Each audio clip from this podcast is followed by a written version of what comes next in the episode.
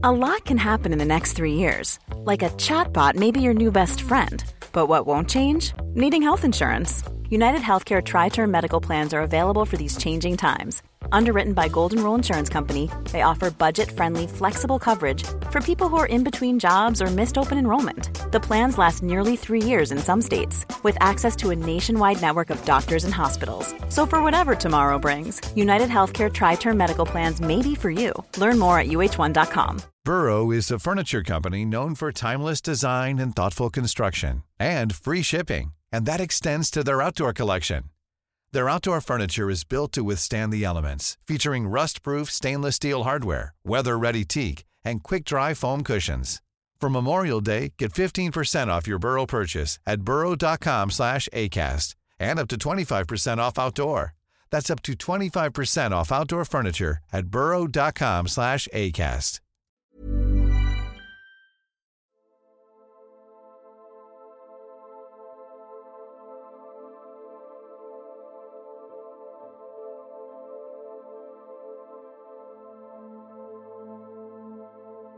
Hej Martin. Hej Frederik. Hej, så sidder vi her igen. Så sidder vi her igen. Og øh, det er vel nok også øh, på høj tid, efter alt det, der er sket det sidste stykke tid. Ja, der er sket mange spændende ting i, ude i verden. Både øh, jeg har haft meget fokus på Brasilien, og så har jeg også haft fokus på, hvad der sker i, i Washington. Øh, også fordi både der har været den her Virginia-sag, der er kommet nogle nye ting om den her, den her crash øh, sag fra, fra Brasilien fra 1996 med James Fox, der har været en del op i medierne for tiden. Og så er min, er min hustru sjovt nok også i Brasilien i øjeblikket, øh, og ved at optage noget dernede til en tv-serie. Så det, det er meget spændende med Brasilien. Så der, det Brasilien er meget i min bevidsthed i øjeblikket. ja, ja. Og øh, så har der jo også været en, øh, endnu en UAP-høring i, øh, i kongressen. Ja, det har der, ja. Det var her den, var det ikke den 19. april eller sådan noget, øh, noget af den stil? Ja, jeg tror, det var noget af den stil, i hvert fald omkring midten af april. Øhm, og så havde vi jo, som du også nævner, James Fox, som jo har været i øh, Joe Rogans podcast, og fortælle omkring den her Virginia-sag, Øhm, ja, en masse andre ting også. Socorro-sagen ja. og alle, alle mulige ting der, men der har selvfølgelig været, han har haft meget fokus på, på Virginia-sagen i Joe Rogans podcast. Han har været med en gang tidligere, øh, da han udgav sin film uh, The Phenomenon, men øh, her der var han jo så på i, øh, ja, det tror jeg, den varede over to timer eller sådan noget. Jeg synes virkelig, at det var et, et godt interview med James Fox. Øh, og han er jo bare på mange måder en, en super, super fed fyr. Han er sjov, og han er mega dedikeret til, til, til UFO-sagen. Har jo været i det i, i meget, meget lang tid. Øh, I meget lang tid. Altså, jeg kan huske, at jeg mødte ham i 2007 i, i, i Rom til en konference dernede sammen med Paula Harris, som vi havde på, på i vores øh, anden episode er, er Uforklarligt. Øh, og han er, bare, han er bare en fest at være sammen med, det må man sige. Og så er han også super seriøs med, med UFO-emnet, har gjort sindssygt meget for det. Ja, det kan jeg godt forestille mig. Han virker virkelig som, øh, som en sympatisk menneske. Jeg gad også godt at, at møde ham.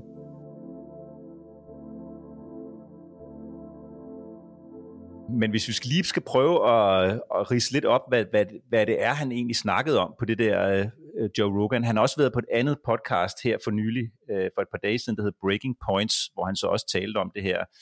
Uh, og det er jo den her Virginia-sag, og jeg synes, at lytterne de skal prøve at, hvis de ikke der har allerede har set Moment of Contact, den her uh, dokumentarfilm, som Jim Fox har lavet om det her uforstyrret i uh, Virginia i i Brasilien i 1996, i januar 1996, synes jeg virkelig, at man skal gå ind og se den film. Den er meget, meget, meget tankevækkende. James Fox, han var jo sådan selv, som han sagde, meget, meget, meget skeptisk i lang tid over for denne her Virginia-sag. Øh, og jeg kan også huske selv, at jeg også var mega skeptisk over for den. Altså jeg fejrede den også bare totalt af bordet i, i flere år og tænkte, okay, den, den der, den gider jeg slet ikke beskæftige mig med. Ikke? Og sådan havde, det har James Fox også Fox også sagt, at det sådan havde han det egentlig også, ikke? men lige pludselig så fik han øjnene op for den, og det må, må jeg sige, det har jeg virkelig også fået, jo specielt efter jeg selvfølgelig også har set filmen, ikke? Øhm, men altså sådan grundlæggende handler den jo om, at, at der er sådan et, et fartøj på cirka på størrelse med sådan en, en skolebus, eller noget af den stil, som, som, øh, som styrter ned, som ligesom har fået sådan et hul i siden, og så der er jo vidner, der, der ser, at den her, den styrter ned, og så er der sådan kort fortalt sådan i efterfølgende, i dagene efter, bliver der så observeret øh, nogle væsner, sådan, som er ikke er så høje, altså måske omkring 4 fod, øh, eller 5 fod høje, den stil, at de har sådan helt brune brune hud, i huden, og har ikke noget, har ikke nogen kropsbehåring, og har ligesom sådan tre sådan øh, fremtrædende buler eller sådan noget i, i, i, i hovedet, og så sådan store røde øjne, og der er specielt tre øh, piger, eller en, en, en ung kvinde og to piger, som, som ser det her væsen her helt tæt på i, i dagslys, øh, og ligesom Ja, og det er også derfra, at, at navnet på filmen den kommer, altså der moment of contact, hvor de ligesom ser, altså de ligesom knytter for øjenkontakt med det her væsen. Den ene af dem også finder ud af, at væsenet sådan set er, er bange og er meget svagt. Øhm, men de her væsener så, de bliver jo så fanget af myndighederne, og, og James Fox han finder jo så ud af, at der er øh, jo også ret, lang, ret sent i sin efterforskning af den her, af den her sag, at der er amerikanerne, de faktisk er til stede, og, og sandsynligvis kommer og henter de her væsener her. Øhm, og en af de ting, som, jeg, som han, han talte om her på Joe Rogan her, det er, at, at, at denne her øh, flight controller, han har bekræftet, at, at han hedder Carlos Ferrez, og han har bekræftet, at amerikanerne, de kom øh, og landede i, i en lufthavn, der hedder Campinas i Brasilien, uden tilladelse fra de brasilianske myndigheder. Og samtidig har han også øh, fået bekræftet af nogle andre vidner, at, at på den dato, hvor det her det fly det landede, ja, det amerikanske fly fra US Air Force, det landede i, øh, i Campinas, så blev der også de her væsener også, også kørt til Campinas. Så det er jo sådan set ret, ret interessant, øh, at de her, mange af de her vidneudsagn, de begynder ligesom at, at, at danne et større billede af, hvad der egentlig er, der er foregået. Øh, en anden ting, som han jo også har været han også kom ind på, det er her øh, for lidt over en uge siden, at der to af de her retsmedicinere, som er stået frem helt, lige helt for nylig her og fortalt, at de har undersøgt noget af de her, nogle af de her kropsdele af den her obduktion af den her øh, militærpolitiofficer, som har, som har været, som fangede det her, øh, det her, et af de her væsener og egentlig rørte ved det. Og han, den her militærpolitiofficer, han døde så af det, og han har jo så åbenbart fået en eller anden form for infektion af bakterie eller virus eller et eller andet. Det har måske været en bakterie. Og de her øh, retsmediciner, de sagt, at har så stået frem og nu har sagt, at det, altså, det er ikke, de har aldrig set noget lignende øh, i, i, i deres karriere. James Fox har så også interviewet en af de der læger, som har, så åbenbart har, har set væsenet, et af de her væsener, mens det var i live, og han havde heller aldrig øh, set noget lignende. Øh, så det er nogle meget interessante ting, der ligesom er, er kommet frem her på det seneste her, i på, de, her, de her to podcasts. Ja, og selvom at den her øh, dokumentar, som han lavede, kom ud i, øh, i 2022, efterhånden for, for et godt stykke tid, så er det som om, der alligevel er begyndt at, at rulle lidt af en snibbold omkring hele, øh, omkring hele den her sag, som, øh, som skete, skete i, i Virginia. Øh, ja, selvfølgelig nok primært både af hans, hans seneste optræden i, øh, i Joe Rogans podcast, hvor han jo også fortalte omkring, øh, det var vist på en anden podcast, hvor han tal, fortalte omkring den her øh, øh, dusør, som han har udlået Nå, det er rigtigt, ja. videomateriale, ja, ja, der, der angiveligt skulle, øh, skulle have været. Øh, fordi der skulle angiveligt være nogle videooptagelser, øh, som, som James, James Fox af, af troværdige kilder har fået bekræftet, at der, der findes videooptagelser af, af de her væsener. Øhm, og nu har han jo så ja, samlet 200.000 dollars ind for ligesom at, øh, at, at komme til den her video. Ja, altså han har, James Fox har lige været på et, øh, et, et brasiliansk podcast her for en dag eller to siden, eller sådan noget. Jeg, jeg så det meste af det, hvor James, de har, ham så har ham på en telefon, øh, hvor der sidder øh, fire af de her værter her og, og, og taler om sagen. Jeg forstod ikke så meget af det, fordi det var på portugisisk, men jeg forstod selvfølgelig, hvad James Fox han sagde, og der er ligesom sådan en, en udlov, han udlover simpelthen en dusør, som du selv siger, at på 200.000 dollars, hvis man kan få fat på den her video, og altså den person, der kan fremlægge den her video, så også lægge navn til. Der er der så også en, sådan en graduering af, altså der er også nogle mindre beløb, man kan få, hvis man for eksempel er anonym eller sådan noget, og, og står frem med den. Ikke? Mm. Så det er jo måske spændende at, at, se, hvad der egentlig kommer ud af det. Og så spurgte de også James Fox ved den lejlighed, jamen hvad, hvad, vil, hvad vil du så gøre med den her video her? Så siger han, ja, vi vil sandsynligvis gå til The New York Times med den, ikke? Altså, og ligesom mm. fortsætte mm. det spor med, med de her New York Times artikler med Leslie Kane og Ralph Blumenthal og så videre, ikke?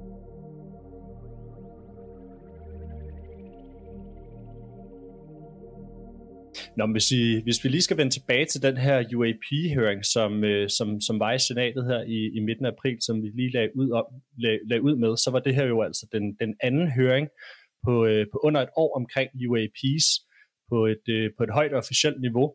Øhm, og den eneste, som jo var, var indkaldt som vidne i den her sammenhæng, det var altså Sean Kirkpatrick, som er lederen af, af Arrow, som jo er det her UFO-kontor, som der, der er nedsat. Og de fleste de havde nok ikke helt store øh, forventninger til høringen. Det var i hvert fald mit, øh, mit klare indtryk på, på, på UFO Twitter.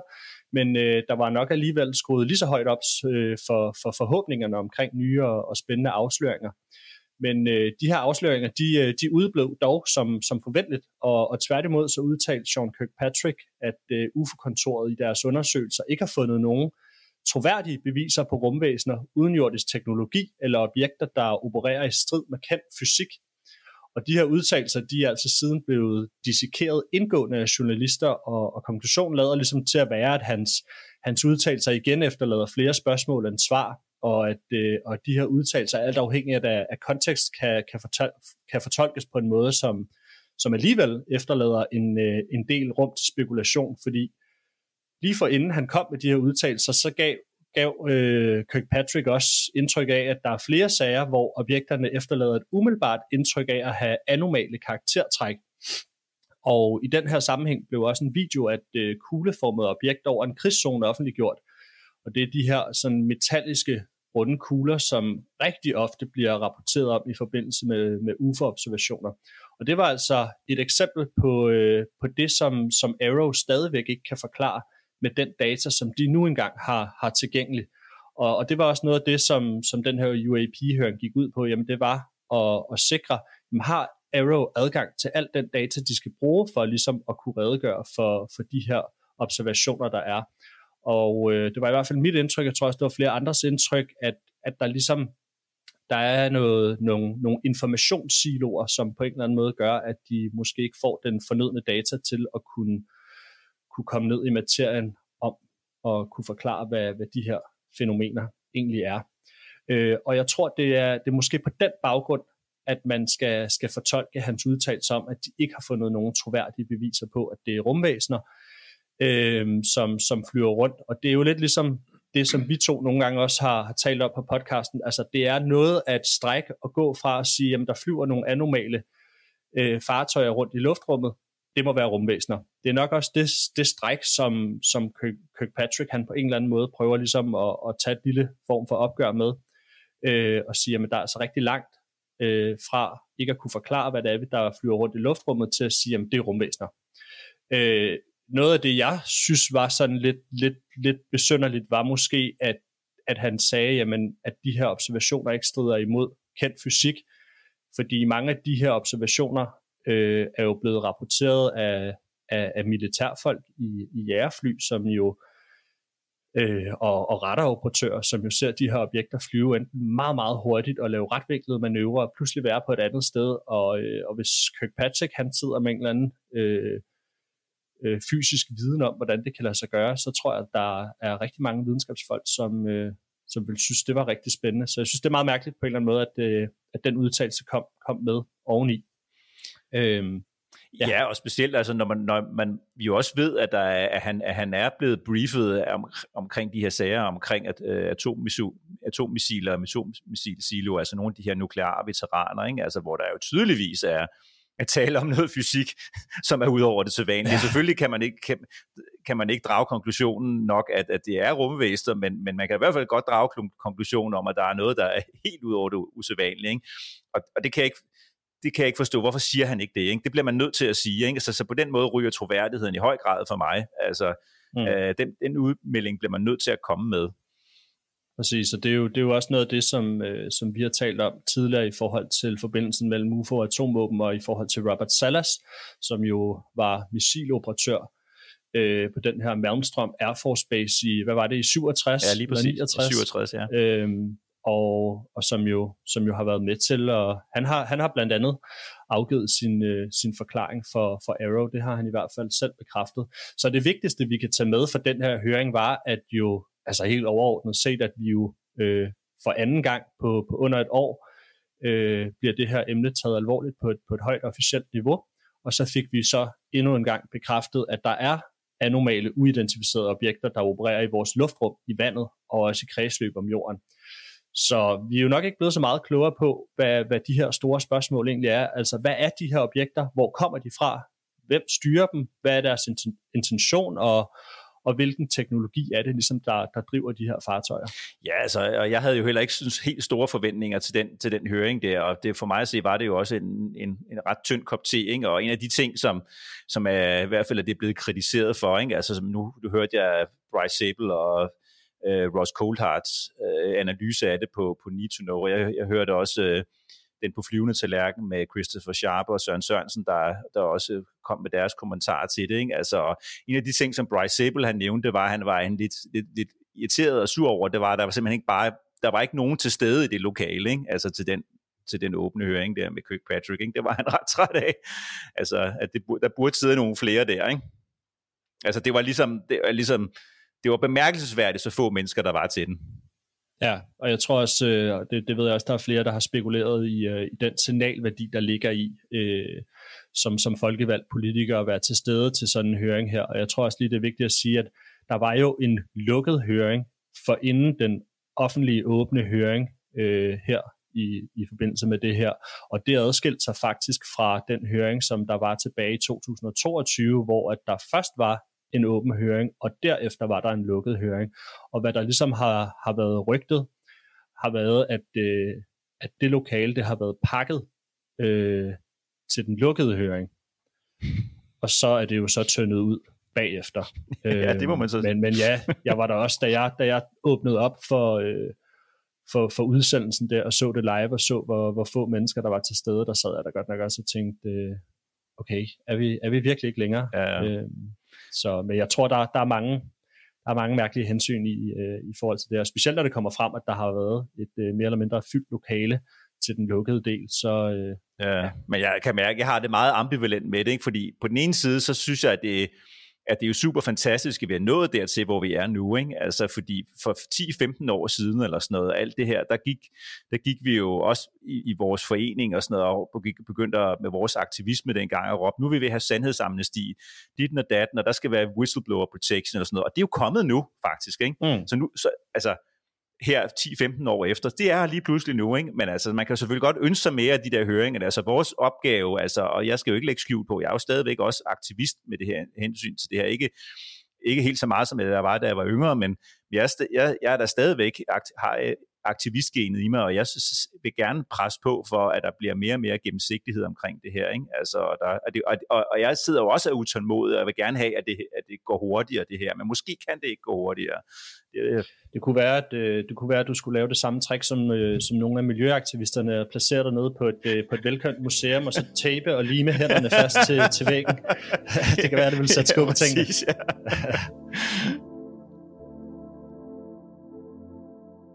Men det er rigtigt nok lige præcis, som du kommer ud på, så er der jo ligesom noget, der tyder på, at den her nye øh, amerikanske lovgivning omkring whistleblower-beskyttelse af, af personer, der har været involveret i de her eksotiske programmer, såsom bjergning af nedstyrtet UFO'er, er begyndt at virke. Øhm, og det, den her whistleblower-beskyttelse, der er altså også rigtig mange, som har udtrykt deres forbehold omkring sådan den praktiske udmyndning af den her whistleblower-beskyttelse.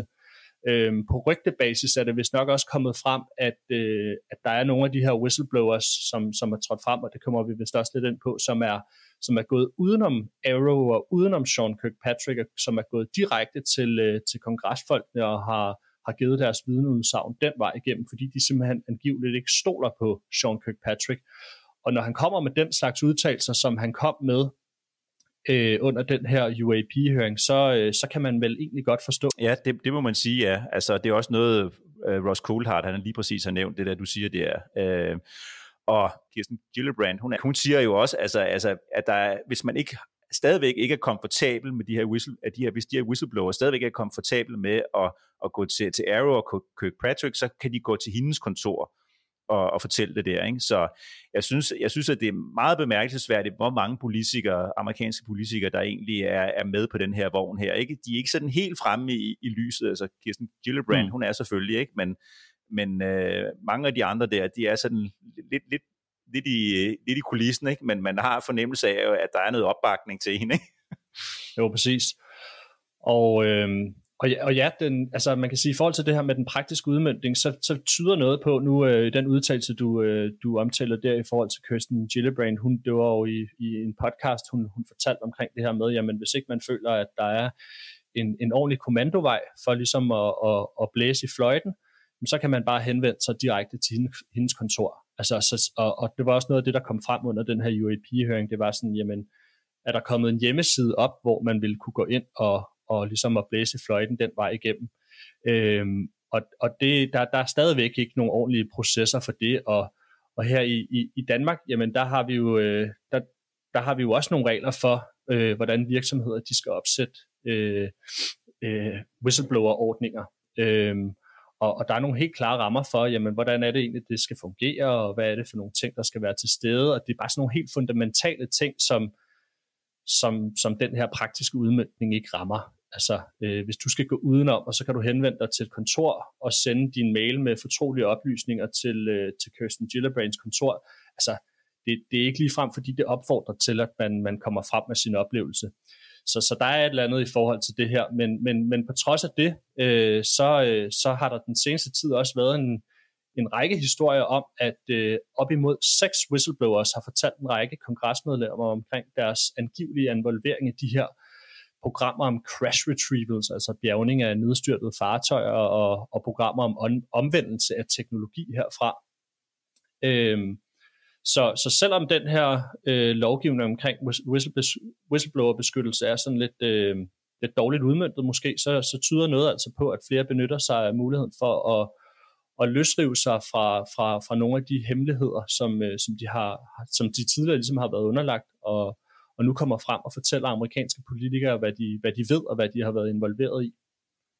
Ja, og det er jo den amerikanske øh, øh, sagfører Daniel Sheehan, som også har været involveret i det med de der seks, seks whistleblowers der. Han vil gerne også have sådan en, en, øh, en, en organisation op med, med transparency-organisationer, og nogen husker måske, som har, at der har været det her felt et stykke tid, at Daniel Sheehan, han jo også var i forbind, virksom i forbindelse med Disclosure Project helt tilbage i, i slutningen af mm. 90'erne og op til deres preskonference i 2001. Ikke? Så, så han har været i det der game i meget, meget, meget lang tid. Så han er, det er jo interessant at, at, at han begynder at røre på sig. Jeg tror også, at han faktisk kan repræsentere Lou Elizondo i, i det her. Ikke? Ja. Øhm, ja. Og man kan jo også, der er jo også en del snak om i øjeblikket af Lou Elizondo og, og hvad hedder han, Christopher Mellon, at, at de jo faktisk har været utålmodige med hensyn til den her hemmeligholdelse, ikke? og simpelthen har haft en, noget at gøre med, at haft en finger i spillet med at få lækket nogle af de her Pentagon-oplysninger, sådan så det kunne havne i The New York Times, og så har det simpelthen har givet, givet det her et skub, det her, det hele det her. Ikke? Så nu der er mange flere mennesker, der er, er ligesom er blevet interesseret i det her emne, og det bliver når meget bredere ud, end det gjorde for eksempel før 2017, ikke? altså to, mm. 2010 og 8 og sådan noget, der, ja, altså der var det, der var det fandme op ad bakke, ikke? men det er bare, det, det er meget nemmere nu, end det var for 10-15 år siden. Det kan jeg i hvert fald mærke. At, øh... Ja, det, det er faktisk noget, jeg godt kunne tænke mig at høre dit perspektiv på, fordi det er også noget af det, jeg har tænkt på, det er, hvad er det egentlig, der adskiller sig fra, øh, hvad er det den her tid, hvordan adskiller den her tid sig fra, øh, fra de her National Press Club konferencer, som der har været for ja, rigtig mange år siden efterhånden, hvor der var en, en, en, en stor skare af, af militærfolk og efterretningsfolk, som, som netop stillede sig frem og blæste i fløjten omkring det her. Ja. Godt nok ikke på samme måde, som, som det foregår i kongressen, hvor man sidder.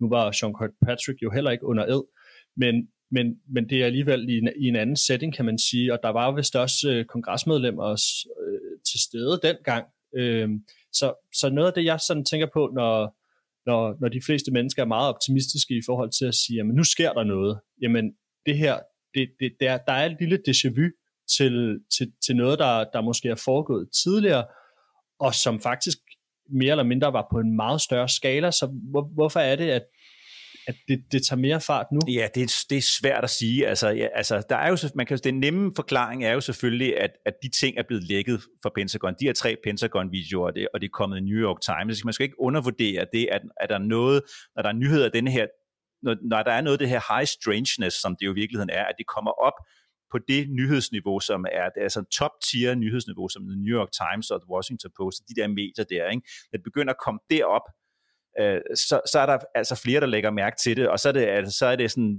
the average Joe, om jeg så må sige, så gud, er der, er der noget om det, ikke? Sådan, sådan øh, ja, det er der rent faktisk, ikke? så siger vi andre, som har været, som har været i det et stykke tid, ikke? Øh, men, men det er klart, altså man skal indstille sig på den der kanal der, og man skal være interesseret i det. Øh, man skal være interesseret i det. Man skulle have været interesseret i emnet tidligere for at have opdaget det, kan man sige. Ikke? Men nu, nu er der flere, der bliver, bliver fanget af det, fordi at det har været op, været op i de der medier der, som er meget, meget anerkendte og meget, meget toneangivende. Så, det, så den, den ting er der jo i det, men så er der jo også det, kan man sige, at, at internettet har jo også modnet sig i, i, igennem de sidste 10-15 år. Ikke? Altså mængden af podcasts og af YouTube-kanaler og alt muligt. Ikke? Altså, det er jo bare, det er eksploderet, kan man sige. Ikke? Altså, Inst- Instagram, ikke? Altså, Instagram var jo ikke sådan en, en, en, en stor ting i 2010, eller sådan noget.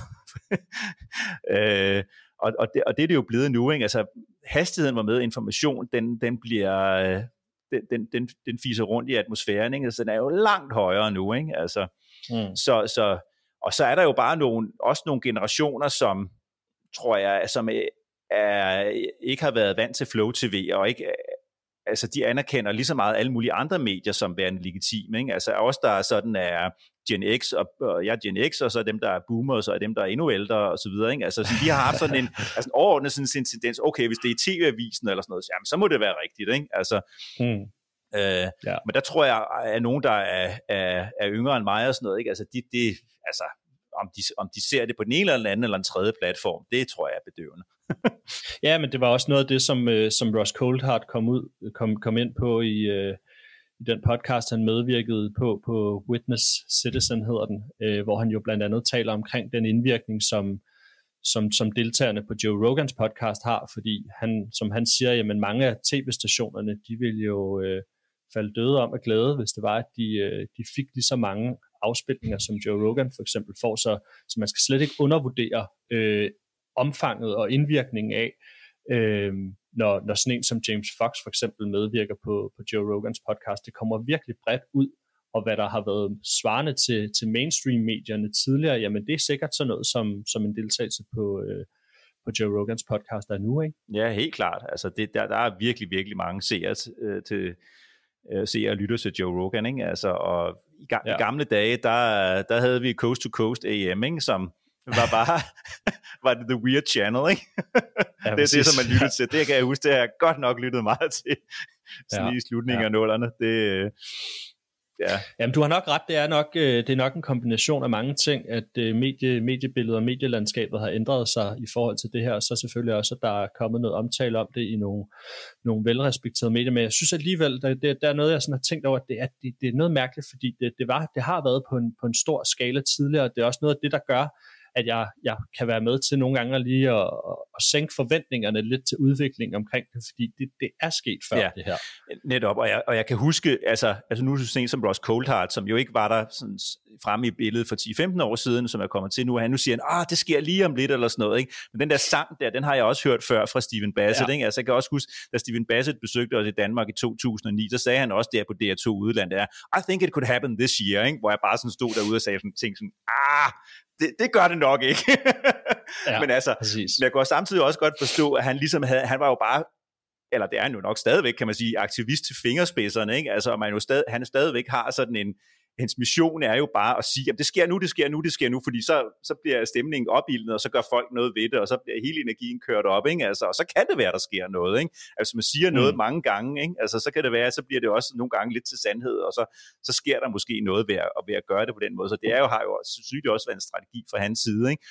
Men altså, jeg, jeg, må, jeg må jo samtidig også sige, at jeg er også lidt mere optimistisk nu. Ikke? Altså, jeg, jeg tror stadigvæk, det skal gå langsomt, og min egen sådan spekulation også omkring de her høringer og sådan noget, der foregår i Washington, der siger, jo, som du også siger, er det, er det den her slow disclosure, ikke? altså den der disclosure med lille d, ikke? altså det skal blive nødt til at foregå langsomt, og man må også tænke på, at hvis det lige pludselig bliver annonceret, ikke?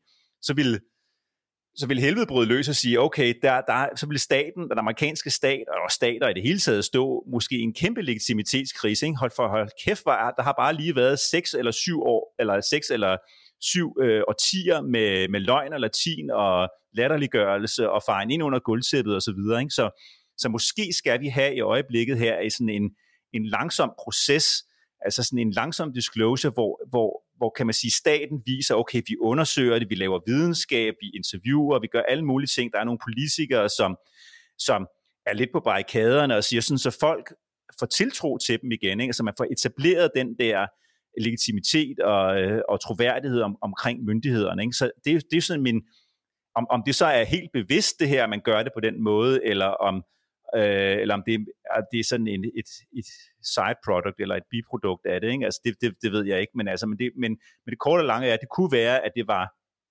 vel ligesom resultatet af det, at den her legitimitet omkring staten, at den, at den stadigvæk den bliver bibeholdt eller bliver reproduceret, ikke? Så, vi, så de på et eller andet tidspunkt synes, okay, nu kan vi godt måske lave et disclosure med et lidt, lidt større D, end det lille, lille D, det der er i gang med nu, ikke? Jo, og der er jo også nogen, der taler om, at, øh, at, at der, der, der måske formentlig kommer til drøbvist at komme nogle, øh, nogle forudgående forklaringer og nogle forudgående øh, undskyldninger for, hvorfor tingene er blevet farvet ind under gulvtæppet. Jeg tror, det var Bryce Sable og, og, og Ross Coulthard igen, der snakker om det her med en udtalelse, som var kommet fra Tom DeLong omkring, det, det er jo ham, der sidder i spidsen for det her To The Stars Academy, den tidligere øh, rocksanger, øh, som, som har fortalt, at han er blevet fortalt, at øh, af, af troværdige kilder, at de under den kolde krig øh, blev bevidst om en anden livsform.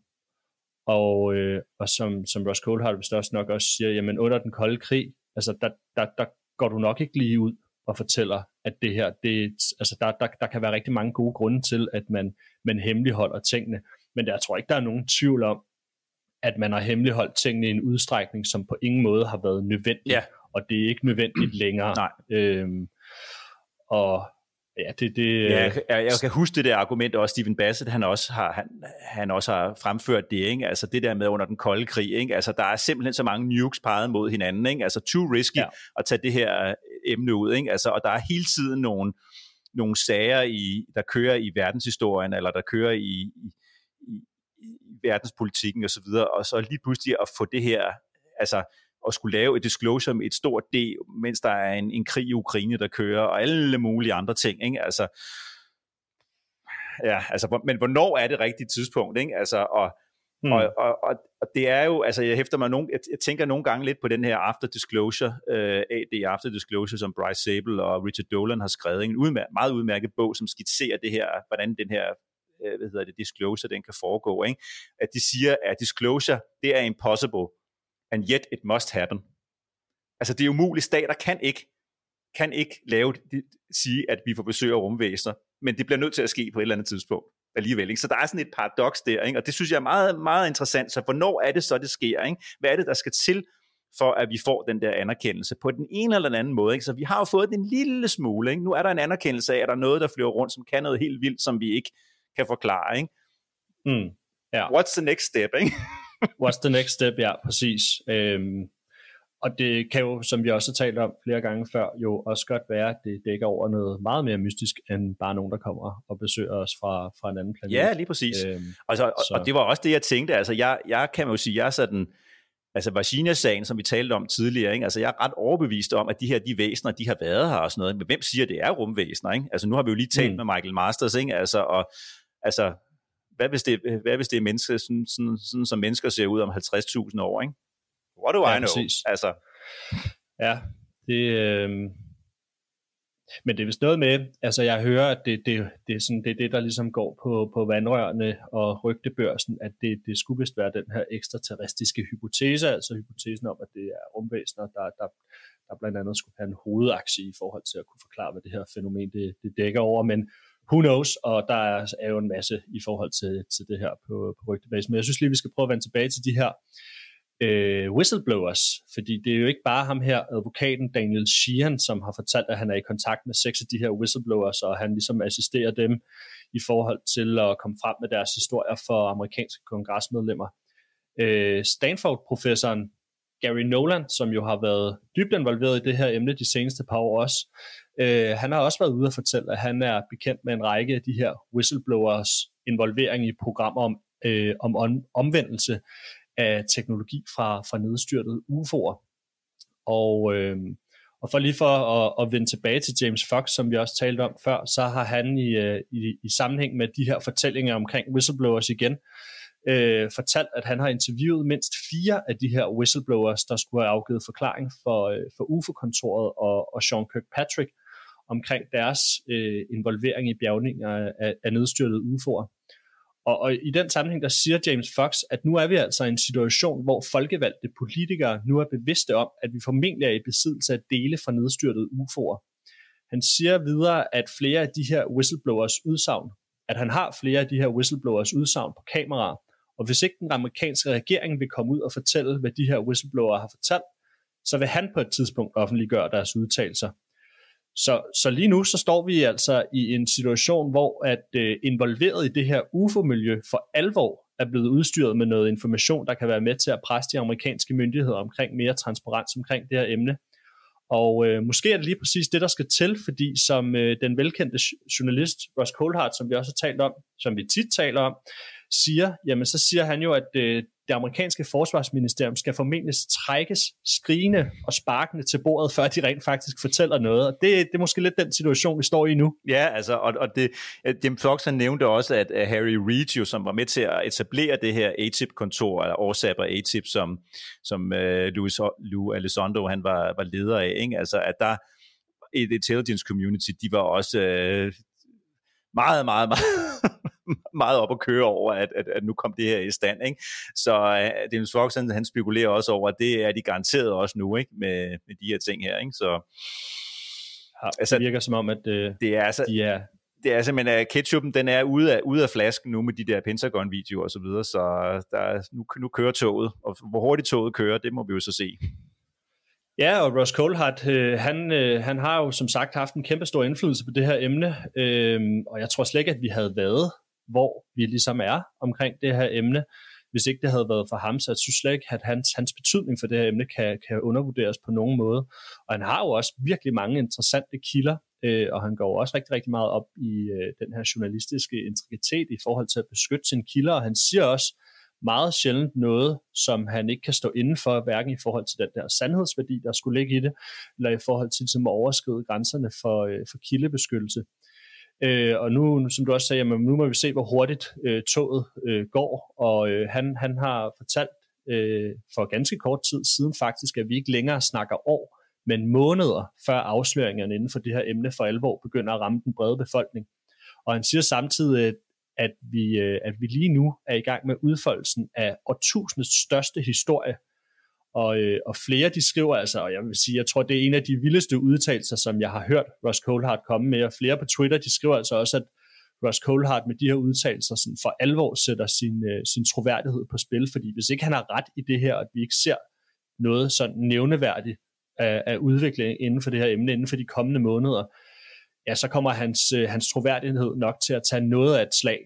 Øh, så, øh, Ja, du har sikkert også hørt de her udtalelser fra, fra Ross Coulthard. Ja, lige præcis. Altså, og ja, altså, jeg lægger ikke så meget Jeg lægger, hver gang der er nogen, der kommer og siger noget om, at det er lige om hjørnet, eller det går 100, og der går 100 år, eller et eller andet. Altså, ja, who knows, altså, det ved jeg ikke. Altså, der har altid været folk, der også har sagt, at jorden der går under i morgen, ikke? Altså, en eller anden dag får de selvfølgelig ret, ikke? Men, men det er ikke noget, jeg ja. hæfter mig så meget ved, ikke? Altså, det, det, det er lidt ligesom aktiemarkedet og sådan noget, ikke? Altså, der er ingen, der aner, i bund og grund er der ikke nogen, der aner noget om, hvornår uh, det kommer til at ske. Ik- ikke sikkert ikke engang dem, der sidder med meget, meget viden om det og, og insight viden om det. Jeg tror, der er nogle processer, som der er dybest set er som vi, som vi dybest set ikke ingen af os forstår. Så den ydmyghed har jeg over for det. Ikke? Så mm.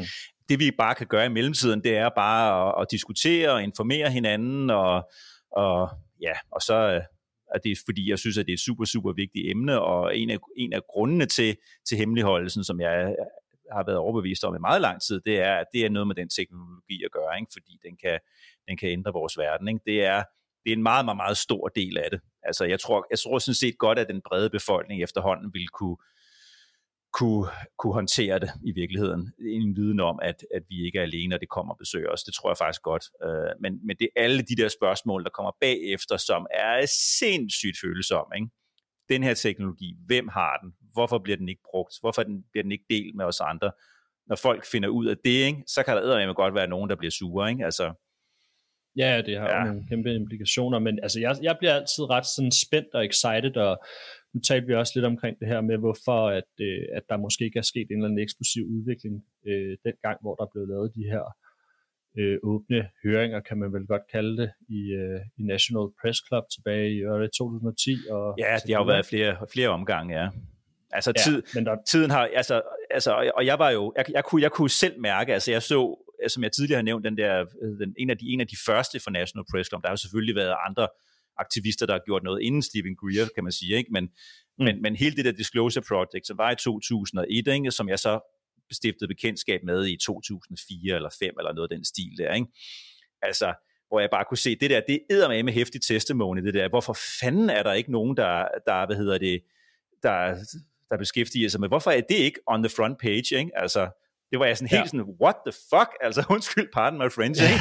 altså, altså Ja. og, og, og, og, som jeg også har sagt tidligere, at, at det er selvfølgelig, skulle, skulle det have været set i, set i bagspejlet, skulle den pressekonference dengang have været lavet på en anderledes måde, kan man sige. De blandede alt for mange ting sammen, og, Ja. og altså, altså, og der var sådan, uh, Stephen Greer havde sådan lidt den der, en, en fæson, som jeg ikke sådan, i, egentlig ikke helt sådan brød mig helt om, ikke? Men, men det ændrede ikke Mm. på, at han rent faktisk havde samlet en masse, masse vidneudsagn, som jo kunne stå for sig selv. Robert Sallers, han stod jo også på den talerstol, ikke?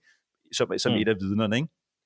Så, og sådan en som Clifford Stone, som vi også snakkede om tidligere, som med de her crash retrievals, ikke? Altså, der var jo selvfølgelig også nogle vilde ting med, ikke? Altså, men, men det med crash retrievals, det er måske ikke helt så, helt så far out Nej. mere lige pludselig. Sådan en udtalelse som Clifford Stone, ikke? når man ser den når man ser den i lyset af Virginia-sagen og den der Trinity-sag og alle de her crash retrieval-sager, vi har op nu, så er det måske ikke så farfetched. Det kan, selvfølgelig ikke, det kan jo selvfølgelig godt være løgn, alt det, han har stået og sagt, ikke? men det er ikke helt så langt ude nu, når man har, når man har James Fox, han har Mm. lavet sådan en film som uh, Moment of Contact. Ikke? Så, men altså, der, man må bare huske, at der har været et, et du nævnte det der med Ross Coulthard, at han, hans, hans betydning har været rigtig, rigtig stor, men der har været et kæmpe forarbejde inden, kan man sige. Ikke? Altså, Mm. altså vi, det er jo ligesom i videnskaben, ikke? Altså, vi er på on the shoulders of giants, ikke? Så der har været nogen for inden, og der har jo også været nogen inden Stephen Greer, der kom nogen efter ham, ikke? Altså, sådan en som Mm. Stephen Bassett med de der X-conferences i, i Washington, hvor der jo var alle, masse vidner også, og masser af præsentationer og så videre. Virkelig, virkelig fedt, ikke? Altså, jeg var jo med til tre af dem selv, ikke? Altså, hvor jeg også bare synes, at det var, det, det var, altså, når jeg tænker tilbage til dem nu, hvor hvor kæft, hvor var det vilde, altså, det var så sindssygt, altså. Ja. det var så mindblowing, ikke? Altså, og, og, og, så, og så med, med, Robert Hastings, med den øh, konference, han havde med UFOs and Nukes i National Press Club i 2010, og James Fox og Leslie Kane, der havde den i 2007, i, også i National Press Club, hvor Five Simington, der med The Phoenix Lights, han vendte om på en tallerken, pardon the pun, ikke? Altså, at han, han, han, han havde latterligt gjort den der øh, Phoenix Lights-sag i- fra, fra øh, ja, var 1997, var det, ikke? Øh, og så havde han så nu i 2007 vendt rundt på en tallerken og sagde, at nu måtte, måtte den amerikanske regering komme clean omkring det her. Ikke? Og det sagde han, Five Symington, i 2007, ikke? altså meget la- længere tid inden end, end Kirsten Gillibrand og, og, og, og, alle mm. De andre. Ikke? Og så var der Stephen Bassett's sådan mock-up hearing i National Press Club i 2013, hvor der var flere af de her amerikanske politikere, som dog blev betalt for at komme ind, og, og de lavede den her høring, ikke? så man ligesom kunne få demonstreret, at en lavet et eksempel på, at en høring rent faktisk godt kunne lade sig gøre, og så her 10 år efter, så ser vi så, begynder vi så at se de rigtige høringer, ikke? Så, mm. Så der er en lang, lang, lang forhistorie, og hvis man jo også går tilbage til 40'erne, og, eller til, især til 50'erne og 60'erne og sådan noget, ikke? så har der jo også været aktivisme dengang og sådan noget, men, men, men så umodent øh, og så tidligt, at, at, at der ikke kunne ske noget. Ikke? Altså, og der har jo også været en, en stor del af, hvad skal man sige, af censorship og af, og, af, og, og latterliggørelse dengang. Ikke? Altså, der har jo, der har jo virke, der har virkelig, virkelig været en indsats også for at få, få faret det her ind under guldtæppet, ikke? altså rent mediemæssigt, kan man sige. Og det kan man Mm. jo så læse om, for eksempel i Terry Hansens bog, uh, The Missing Times, uh, hvis man er interesseret i den der, hvorfor er det ikke, hvorfor har det ikke været op i medierne tidligere, ikke? Ja, altså jeg tror også, øh, og, og nu vi taler om det, så tror jeg også noget af det, der, der, der er forskellen fra, fra den gang til i dag, er også noget af det, vi to også taler om nogle gange, det er det her med, at saften den ligesom skal fortyndes, og den gang, der, øh, der, der, der var det bare altså fuldstændig råt og ufiltreret saft, der bare blev hældt ud over det hele med alle mulige øh, mærkelige, spændende teorier om, hvordan UFO'er fungerer, og der findes 56 forskellige væsener, og ja. altså det, det var øh, det var all over the place, ikke? og der, der, der kan jeg da godt forstå, at der er nogen, der sidder efter sådan en øh, halvanden times konference der og sidder og tænker, Ja, ja, ja. Jeg ikke lige, hvad jeg skal stille op med det her. Ja, ja, som jeg nævnte før, ikke? Altså, strategien omkring det Disclosure Project, ikke? Altså, den, den, var ikke helt, den var ikke helt god, altså. Men, men, altså, den er så, men, altså, det skal jo starte et sted, ikke? Altså, og den er jo så blevet jo, jo. forfinet senere, ikke? Altså også, mm. som, som også, når du også selv nævner, at du er til, ude til et selskab eller eller andet, så ved man godt, hvad man kan, hvad man kan sige til folk, og hvad man ikke skal sige til dem, ikke? Altså, øh, ja. Altså, man skal ikke starte med de mest eksotiske teorier, ikke? som man ikke engang, som man selv behøver nødvendigvis selv at tro på, ikke? men øh, der er med meget, når man først går ned i det der rabbit hole, UFO rabbit hole, ikke? og kæft var der mange vilde ting, ikke? Altså, hvor man mm. tænker, hvor, hvor, meget af det, hvor man bare må trække på skuldrene og sige, ja, yeah, måske, altså, men øh, så mm. jeg har jeg har sådan set bare egentlig altid sådan prøvet at holde mig til, jamen altså, hvad er, det, hvad er det, vi rent faktisk ved? Og det er, at vi ved, at den der eksotiske teknologi findes, og så må vi ligesom prøve at finde ud af, at få det bragt op i medierne og få, øh, få lavet nogle undersøgelser, få lavet noget videnskab, og at få videnskabsfolk engageret i det. Ikke? Og, og det kan man jo også se, den der, den der berøringsangst, der er for videnskab omkring det her emne, den er jo meget, meget mindre nu. Altså når man tænker, det har vi jo også nævnt tidligere, også med, med, med podcastet Flyvende til Lærken med Frederik Dirks og Anja. Ikke? Altså Anja er med i det der podcast. Ikke? Det er jo bare super, super godt, og det gør jo, at der er andre, altså nu var, hvad hedder det, hvad hedder han, øh, institutlederen for fysik i Aarhus, uh, Ugerhøj, eller jeg kan ikke huske helt, hvad han hedder, han var så også med i programmet. Også, altså det der med, at der er af, af, af fungerende mm. forskere, som begynder at stille og gerne være med i et program som, øh, som Flyvende til Lærken og alle mulige andre podcasts ude, ude i verden. Ikke? Det, er jo, det er jo virkelig en social forandring, som jeg synes er meget, meget, meget interessant. Ikke? Nu vil de lige pludselig gerne være med. Ikke? Før var det, uh, nej, nej, nej, nej, nej, totalt ignore, mm. ignore, nothing to see, ikke? Altså, og nu, nu, nu vil de gerne være med lige pludselig. ja, det er da også spændende, det kan man da godt forstå. Ja, det er da skide godt, det er skide godt. Men altså, jeg tror vist ikke, at der, øh, der kan være nogen tvivl om, at vi, øh, vi befinder os i nogle helt ekstraordinære og, og historiske tider, hvad det her emne angår. Og, øh, og, og jeg har virkelig svært ved at se, hvordan at den her samtale omkring det her emne kommer til at dø ud. Sådan lige det gør den ikke, den bliver kun større. Siger, at, ja, præcis. Og som du selv siger, at, altså, det her med, at ketchup er ude af flasken, ikke? og tandpastaen er ude af tuben, og, og hvad der ellers er af, af, af sjove ting, man kan sige om det. Øhm, så, øh, så, så, så synes jeg bare virkelig, jeg, jeg fornemmer i hvert fald, at jeg er meget optimistisk, hvad, hvad, hvad, hvad udviklingen af det her emne angår lige nu.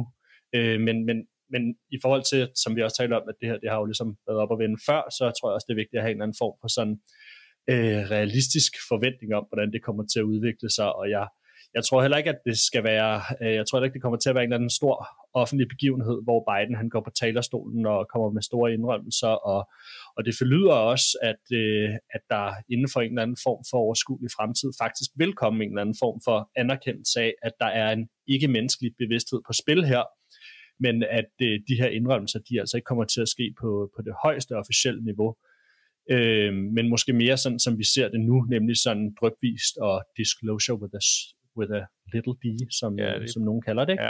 Og det er måske også meget godt, fordi øh, hold da op, sikkert nogle implikationer det vil have for, øh, for samfundet og økonomien og forsvarspolitik og religion og sociologisk og altså det er jo, de er jo helt astronomiske for at blive i disse termer. ja, var jeg Martin. Fik den godt. øhm, så altså, ja, men jeg tror, vi er i den tid. Det, det, det, det, det vil jeg næsten godt øh, våge pelsen at sige. Jeg tror, det er den tid, vi, øh, vi befinder os i, og, øh, og det kan det godt være, at vi to vi er jubeloptimister, hvad det her angår, og der er sikkert også nogen både inden og uden for det her emne, øh, måske specielt inden for det her emne, som har, øh, har stærke holdninger til sådan legitimiteten af, af den udvikling, som, øh, som vi ser i øjeblikket. Men altså, jeg har det grundlæggende sådan helt ærligt. Det, øh, det er seriøst på tide, at vi begynder på et, øh, på et ordentligt niveau at forholde os til den viden, som der helt savligt kommer frem i øjeblikket, og forholde os til de der samfundsmæssige implikationer, som, som den her viden har for os. Og ja, UFO-interesserede, de har historisk set været et meget spændende folkefærd, og der er sikkert også nogle interessante dynamikker på, på spil øh, i dem, rent sociologisk.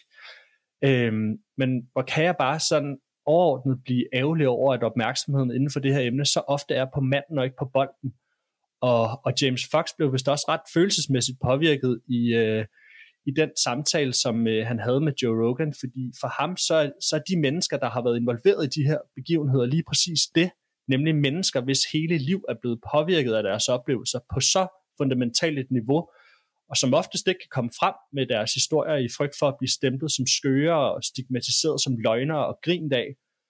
Og det, det, det er bare ikke okay, og det er ikke godt nok, og det klæder i den grad ikke et, øh, et demokratisk samfund, hvor vi vægter mangfoldighed og rummelighed og medmenneskelighed. Så, så, så det synes jeg bliver nødt til at blive, øh, blive lavet om øh, inden for det her emne snart, og, og jeg håber, at vi på Ja, jeg håber faktisk på en tid, hvor mange af de her mennesker, som, som har været involveret i det her, kan vindicere og få noget, noget oprejsning for alt det, som de har måttet øh, måtte gå og, og bære på i så mange år.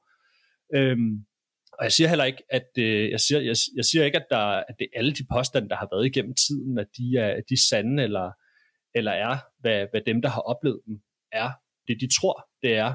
Øhm, men jeg taler ligesom om, om den lille procentdel de mennesker, hvis oplevelser, som vi ikke kan forklare. Altså vi skylder de mennesker, specielt de mennesker, som har betroede stillinger og blive taget alvorligt. Vi skal altså huske på, at der er mange af de her mennesker, der det er altså personer, som, øh, som vi har betroet med så følsomme funktioner, som, at, som for eksempel at håndtere atomvåben. Og, og det er ikke bare dem, man skylder at, at behandle ordentligt og, og tale ordentligt om. Man skylder egentlig også alle dem, dem, der mener at have oplevet noget, og som selv tror, at de har oplevet noget, selvom deres oplevelse måske ikke helt er i overensstemmelse med virkeligheden, at behandle dem ordentligt. Det, øh, det ved jeg ikke. Det synes jeg bare gerne lige, at jeg vil, øh, vil slå et slag for, fordi det er stadigvæk noget, der, øh, der, der, der gør sig gældende inden for det her emne. Øh, også noget, som, som du og jeg taler en del om en gang imellem, nok under radaren. Vi går nok ikke og, og lufter øh, vores, vores holdninger omkring øh, det er for meget, også for at ligesom ikke at puste til, til den, de gløder, der er i forhold til den der interne splid, men jeg er svært ved at se, hvordan at man skal komme udenom det ved øh, ikke at adressere det simpelthen. Øh, men jeg, jeg synes, det er noget, der, der bliver nødt til at, at ske noget omkring. Ja, altså jeg kan huske, at når du nævner det der med, at folk de skal have oprejsning og anerkendelse og sådan noget, ikke? altså traditionelt set, så har der jo der har der jo kun hele tiden været, været problemer med at, at, at stå frem. Ikke? Altså, James Fox nævner jo øh, i forbindelse med sin, øh, sin øh, dokumentarfilm Moment of Contact, at mange, mange, hvis ikke næsten er nærmest alle af de her vidner her, bare ikke har ville stå, fra, stå frem. Ikke? Altså, der var mange af dem, der skulle, han skulle hive og trække i, ikke? Og, og bruge timers øh, på at overtale dem til at stå frem. Ikke? Altså, øh, at de så, øh, når, de, når de så står frem, øh, så skal de også have noget anerkendelse af det. Ikke? Altså, jeg kan huske, at at uh, sådan en som Steven Bassett til de der konferencer, der, der blev holdt i Washington, den, de der X-conferences der, der gav, uddelte han tit nogle, øh, eller det gjorde han hver gang, uddelte han nogle priser simpelthen til folk, altså ligesom man har under en Oscar-uddeling eller sådan noget, ikke? og jeg kan huske, at første gang, mm. jeg tænkte jeg sådan, ah, det er jo lidt weird det her, ikke? altså det er jo sådan et, et totalt fringe område det her, ikke? altså totalt, nu, nu det er bare nørderne, der, der mødes her, ikke? altså UFO-nørderne, og så sidder vi her og uddeler nogle priser til hinanden, ikke? Men, altså, ja. men efterhånden så begyndte jeg egentlig at forstå, hvad det var, egentlig var, det gik ud på, ikke? og det var simpelthen at begynde at, at producere en eller anden form for anerkendelse og en, og, og at man værdsætter hinanden, at der er nogen, der har gjort et stykke arbejde for et eller andet, ikke? Og, så, så, så, man, så man giver en, en, øh, en pris. Ikke? Øhm, mm. og, og, og det synes jeg, det synes jeg var faktisk var super fint her set i bagspejlet, at, at han egentlig havde sådan et arrangement med at uddele nogle priser til nogle folk, der havde gjort et eller andet bestemt inden for UFO-emnet, ikke? altså havde udrettet et eller andet. Ikke? Altså, øhm, mm. så, så der blev klappet lidt af dem og så, så videre. Det synes jeg, det var rigtig, rigtig fint. Øhm, så jeg, jeg tror, at, at, at at det, den der snibboldseffekt jo også nu får fart, ikke? fordi med hensyn til vidner og sådan noget, ikke? altså folk er, er ikke bange for at, at snakke om det her emne øh, mere, øh, egentlig i så høj grad, som man var tidligere. Ikke? Altså der er mange, der har meget været nemmere ved at stå frem også det der med forskere, mm. ikke? vi snakkede også om det der The Invisible College øh, tidligere, ikke? Øh, med de, alle de her akademikere, som sidder bag lukkede døre, sidder i skabet og, og laver deres UFO-forskning, de har opdaget, at uh, der er sgu egentlig noget om det her, ikke? men de tør ikke rigtig stå frem, og de tør ikke snakke med deres, med deres peers omkring det. Ikke? Så, øh, mm. Men det der Visible College, det er måske også være, øh, være på, på retur, kunne man håbe. Ikke? Altså at, at folk de begynder at stå frem nu, og man egentlig bare begynder, nu begynder der at komme nogle, nogle, øh, publi- nogle forskere, der publicerer noget i anerkendte øh, tidsskrifter om, omkring det her. Ikke? Altså, det ser man jo også inden for andre felter, for eksempel som sådan et felt som nærdødsområdet, som jeg også er voldsomt interesseret i. Ikke? Altså, der er der jo sindssygt meget peer-reviewed forskning, som bliver udgivet, ja. ikke? Som, som mange forskere slet ikke er klar over. Er der virkelig udgivet så meget uh, peer-reviewed forskning omkring nærdødsoplevelser, de her end-of-life experiences, ikke? som jo også er et helt kapitel for sig, ikke? som at det er så veldokumenteret det her, ikke? Altså, når blinde mennesker har de også de her oplevelser, ligesom, ligesom seende mennesker, ikke? Sådan, nå, wow, det vidste vi ikke, ikke? Altså, altså det er måske også en af de, en af de store erkendelser, ikke? Altså for mig at se, altså det der med det, de virkelig, nogle af de virkelig interessante områder, hvor forskningen den bevæger sig hen nu, det er, og erkendelserne i, i vores verden, det er omkring det med UFO'erne, og så det med nærdødsoplevelserne. For det første er vi måske er vi i virkeligheden ikke alene i universet, og det kommer måske endda her og besøger os og har gjort det rigtig, rigtig længe. Og den anden del, den anden del af det, som jeg skitserede før, det er netop nærdødsoplevelsen. Okay, lader det til, at vores bevidsthed rent faktisk overlever, når vores, vores krop den dør. Ikke? Altså det vil jo også være en kæmpe, kæmpe stor forandring i, i hele menneskehedens bevidsthed. De to, de to ting i sig selv. Ikke? Øh, og som jo også vil fjerne os væk fra det her, hvad skal man sige, antropocentriske worldview, som jo egentlig har, og egentlig har haft siden oplysningstiden om, at mennesket er bare altid er i centrum, ikke? Mm. Lige pludselig opdager vi, at følelser, det er også noget dyr har, ikke? Der er også rumvæsener, for eksempel, ikke? Altså de her væsener, som var, det set i Virginia, ikke? Altså den her frygt og den her, den her sorg, som de ligesom kommunikerer, nå okay, der er også andre end mennesker, som kan, kan have det dårligt, ikke? Altså, mm. altså, og, og, og eksisterer der andre verdener, når vi ligesom, når hvad sker der, vi dør, hvis videnskab eller vores bevidsthed, den, den overlever, overlever vores fysiske kropsdød, jamen så er vi så lige pludselig inde i en anden verden, hvor der måske også er andre væsener end lige mennesker. Så den her sådan meget sådan antropocentriske øh, tankegang, hvor bare mennesker, mennesker, mennesker, os, os, os, os hele tiden, den, er, den kunne jeg godt forestille mig, at den er ved at være på retur, og, og sandsynligvis også med det her, med det her UFO-emne, som jo er hovedfokuset i det her podcast. Ja, men det er også det, jeg synes, jeg har et, øh, en klokkeklar fornemmelse af, det er, at øh, lige præcis det, du omtaler her, det har på en eller anden måde en, en tæt forbindelse, og det er som om, at dem, der diskuterer det her emne, de falder også meget hurtigt ned i at diskutere mange af de ting, som du, mm. som du, som du omtaler der, og jeg synes, det er, jeg synes, det er meget relevant, og jeg synes, jeg, kan ikke, jeg tror, jeg har svært ved at, at redegøre og sætte helt ord på, hvorfor jeg synes, at det har en allerhøjeste relevans for det her emne. Øh, men, øh, ja, det med, bevidst, det, det, det med bevidsthed, tænker du, ikke? Ja, ja præcis. Ja. Øh, og, og nu talte vi også lidt om, du talte også i forhold til det her med teknologien tidligere om, at, jamen, hvad, hvem, hvem har teknologien, og hvad vil den kunne, øh, kunne hvad skal man sige, øh, hvilke, hvilke implikationer vil det have for, for os som samfund, den her teknologi osv.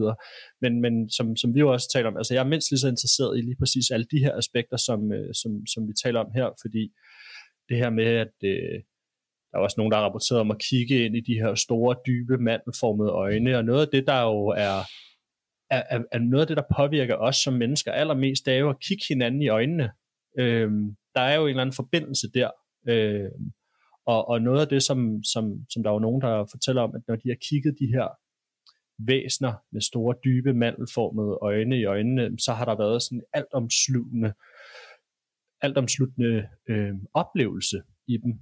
Øh, og, og, og hvis deres bevidsthed er et andet sted, end vores bevidsthed er, altså er mere udviklet, højere udviklet, øh, så der, ja, det bliver spekulativt, og det bliver, det bliver skørt og mærkeligt, men øh, jeg synes, det er enormt interessant. Ja, altså, det, det er jo interessant det med bevidstheden, også i forhold til UFO-emnet, ikke? Altså, det er jo, det er jo også, nu er det jo bare også total spekulation, ikke? Altså, det der med, altså noget med non-locality, ikke? Altså, hvordan rejser man i, også i rummet, ikke? Altså, er, er tid og rum jo i virkeligheden bare en illusion, ikke? Altså, virkeligheden er, betyder, at vi, vi siger jo altid det der med, at man kan ikke rejse til andre Øh, stjernesystemer til eksoplaneter osv., fordi afstanden er så stor. Men hvis nu afstand jo nærmest faktisk ikke rigtig findes, så er det mm. måske bare noget med, at man flytter flytter et fartøj med noget et eller andet bevidsthedsteknologi eller sådan noget i den stil, ikke?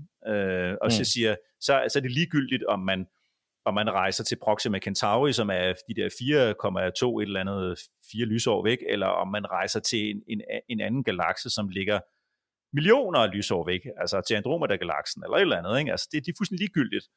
Fordi mm. afstand og tid, det er der i virkeligheden slet ikke. For, mm. Set fra et eller andet højere, fra et eller andet højere perspektiv. Ikke? Øh, men det er jo bare ren spekulation. Øh, så så det, det er jo at prøve på en eller anden måde at forklare det der med, hvordan hvordan er det muligt, kan man sige, at rejse til, den, til andre egne af universet. Øh, og det er måske, der er måske et bevidstheds- og et tankeelement forbundet det der, som der også er for eksempel rygter omkring ham, det er Ben Rich, som var, øh, som var leder af Lockheed Skunk Works, den der amerikanske defense. Jeg sad lige og tænkte jeg skulle lige til. defense contractor, han sagde, ikke, hvor han bliver spurgt, ja, hvordan, hvordan gør man det der? Ikke?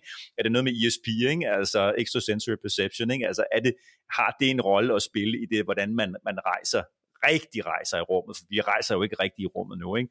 men at man rigtig kommer mm. ud og forlader den her planet. Ikke? Det, det, det er jo en af de ting, et af de næste skridt, der vil ske for menneskeheden. Hvis vi opdager det, hvordan man gør det, ikke? så er hele universet jo egentlig til, råd, mm. til rådighed. Ikke? Og som jeg har sagt tidligere også, at det kan jo være lige præcis derfor, at der er så stor opmærksomhed omkring vores planet lige nu, fordi de kan se, det var ikke ret længe før, de regner den ud, den der. Ikke? Mm. Øh, Ja, men jeg kan heller ikke lade være at tænke på, at øh, jeg synes, han nævnte et eller andet med, faktisk et eller andet i forhold til, at øh, han sagde jo det her med, we now have the technology to send E.T. back home, yeah. og så har han vist også udtalt et eller andet om, hvordan er det så, det fungerer, så er det noget med, at alle øh, steder, rum og tid er forbundet. Mm. That, that's how it works. Ja, lige præcis. Sådan noget, det var sådan, noget den stil. Øh, Om de så udtaler sig, at de er sande, eller hvad de er, altså... Ja, ja, ja det, det, det, ved jeg ikke, men det er i hvert fald, ligesom en, det er i hvert fald interessant at spekulere over. Ikke? Det, er interessant at, jo, jo. det er interessant at tale om, øh, og, og vi, har, vi har bare et åbent sind omkring de her ting her. Så er der nogle, ja. så er der nogle forskere, som er, som er meget klogere på fysikken, dig og mig, der må, der må prøve at, at, at dykke ned i det her.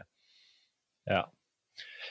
Er der andet, vi... Øh, Nej, jeg synes, vi, vi har været rimelig godt omkring øh, alle, de, de nyeste ting. Måske skulle vi lige nævne det her med Chris Mellon der. Øh, noget med... Øh, med de her 4K-satellitinformationer eller sådan noget, som han har set. Kan du huske det? Øh, ja, Chris Mellon han har i hvert fald udtalt, at der, der er satellitdata øh, tilgængelig, øh, og, og der skulle være helt øh, håndgribelige beviser på, at øh, der både er noget, der flyver rundt i kredsløb, men at der faktisk også skulle være billeder, øh, og han skulle vist have udtalt, at øh, var det til James Fox, han udtalte? Ja, jeg, jeg ved, ja, altså James Fox har, øhm, har, har, har, i hvert fald talt om, at Chris Miller, ja, det, ja, han har talt om, at der er, altså ja. man kan simpelthen se 4K-optagelser af craft, simpelthen af fartøjer, ikke, som, ja. Øh, og så det, James Fox han spekulerer, at det, det, vil, det vil komme ud sådan, mm. på et eller andet tidspunkt. Whenever ja. that is. Men øhm, ja, ja, jeg synes egentlig også, at vi, øh, vi kom, kom, godt, rundt. kom godt rundt om det, og jeg synes også, at øh, det her med, at vi... Øh, nu taler vi lidt om, jamen, hvor, hvor, hvornår er det, at snebolden begynder at rulle, og når der kommer sådan nogle sensationsskabende udtalelser, som blandt andet øh, fra Ross Coulthard nu her, at vi ikke snakker år, men måneder, så er det jo blandt andet også noget, der gør, at øh, sådan nogle som du og jeg, vi sætter os bag mikrofonen, fordi det, det, det er vand på møllen. Ja, det er lige præcis. Men ja. det var en fornøjelse, Martin. det var en stor fornøjelse. Ja, og, og, øh, og vi, until next time. Until next time, ja. Yeah. To be continued. To be continued. Vi ses. er det godt? Vi ses. Hej. I lige måde. Hej. Hej.